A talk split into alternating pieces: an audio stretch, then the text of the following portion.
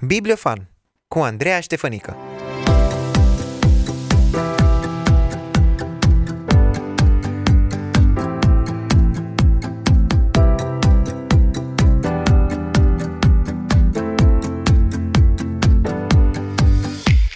Bine te-am găsit la emisiunea Bibliofan. Sunt Andreea Ștefănică și mă bucur de această ocazie de a-ți spune câteva cuvinte despre o nouă carte o carte scrisă de Timothy Keller care prezintă un personaj tare controversat din Biblie.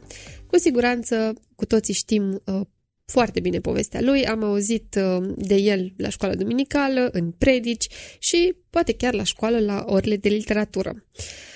Uh, Uh, este vorba despre Iona, care a avut parte de experiențe inedite și scriitorii laici au scris despre Iona și amintesc aici uh, romanul Prevestirea, scris de Ioana Pârvulescu și uh, piesa de teatru a lui Marin Sorescu intitulată exact așa, Iona. Însă acum mă voi opri asupra cărții Profetul Risipitor, uh, scrisă de Timothy Keller și apărută la editura Grama. Înainte de a intra în uh, subiectul cărții, o să vă spun câteva date despre autor. Uh, Timothy Keller este cel care a fondat Biserica Redeemer din New York, o biserică care numără aproape 6.000 de membri și este autorul mai multor cărți, printre care Argument pentru Dumnezeu, Sensul căzniciei și Dumnezeul risipitor. Profetul risipitor a fost scrisă în urma mai multor predici pe care Timothy Keller le-a ținut din cartea Iona. Uh, Timothy Keller și-a dat seama că textul din Iona se poate plia cu ușurință în contexte diferite și pentru nevoi personale diferite.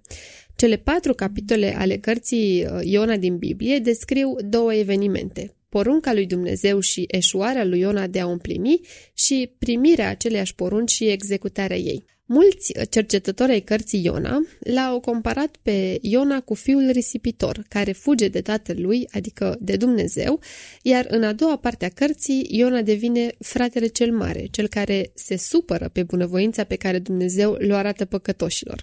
De aici avem probabil și titlul cărții lui Keller, Profetul risipitor. Încă din uh, primul capitol al cărții uh, putem înțelege motivul pentru care Iona a refuzat să asculte porunca lui Dumnezeu de a merge în Ninive. Iona, despre care putem citi și în Doi împărați, era un patriot înflăcărat și tocmai el este trimis într-un oraș al neamurilor în Ninive. Orașul Ninive era capitala Imperiului Asirian, iar Asiria era un imperiu nemilos și foarte violent. Dumnezeu îi spune lui Iona să meargă și să-i avertizeze pe cei care erau dușmanii poporului său că dacă nu se întorc de la răul pe care îl fac, vor fi nimiciți. Timothy Keller se oprește asupra fiecarei scene din cartea Iona și extrage de acolo învățături practice despre relaționarea față de aproapele nostru, în cazul lui Iona era vorba de corăbieri, despre căutarea binelui comun, despre identitate, despre dragostea care se sacrifică. Până la urmă, Iona este cel care vrea să fie aruncat în mare pentru ca celorlalți să le fie bine și o să citez uh, câteva rânduri care mie mi-au plăcut mult. Deseori, primul pas făcut ca să ne venim în fire din punct de vedere spiritual este cel în care începem să ne gândim la altcineva, oricine, în afară de noi înșine.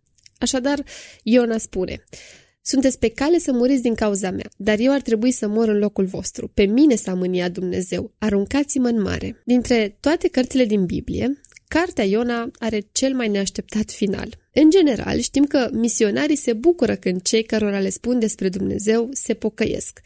Iona predicase cele mai mari audiențe din viața sa, avusese un răspuns pozitiv și totuși era mânios și supărat. De ce?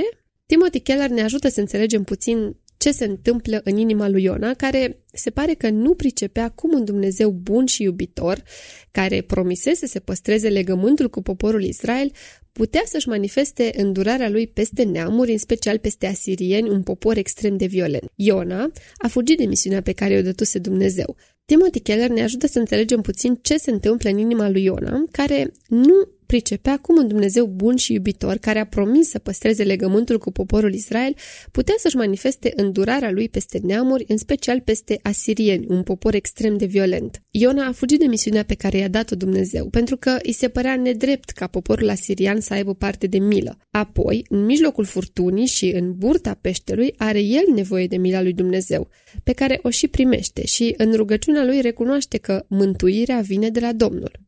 În realitate însă, când ninivenii primesc îndurare, Iona încă simțea că mila trebuie câștigată, iar ei nu o meritau. Te încurajez să citești cartea Profetul Risipitor, uh, cartea apărută la editura Grama și Îți garantez că vei fi surprins de lecțiile pe care le poți învăța de la Iona, de la aplicațiile practice ale acestei cărți din Biblie și de complexitatea, harul și caracterul lui Dumnezeu.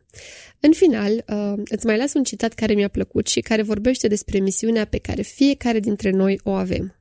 Misiunea nu este doar pentru o elită spirituală, pentru cel bine odihnit, pentru persoanele cu darul de a vorbi, pentru personalitățile sociale sau pentru cei cu o formare teologică. Ea este pentru fiecare persoană care îi aparține lui.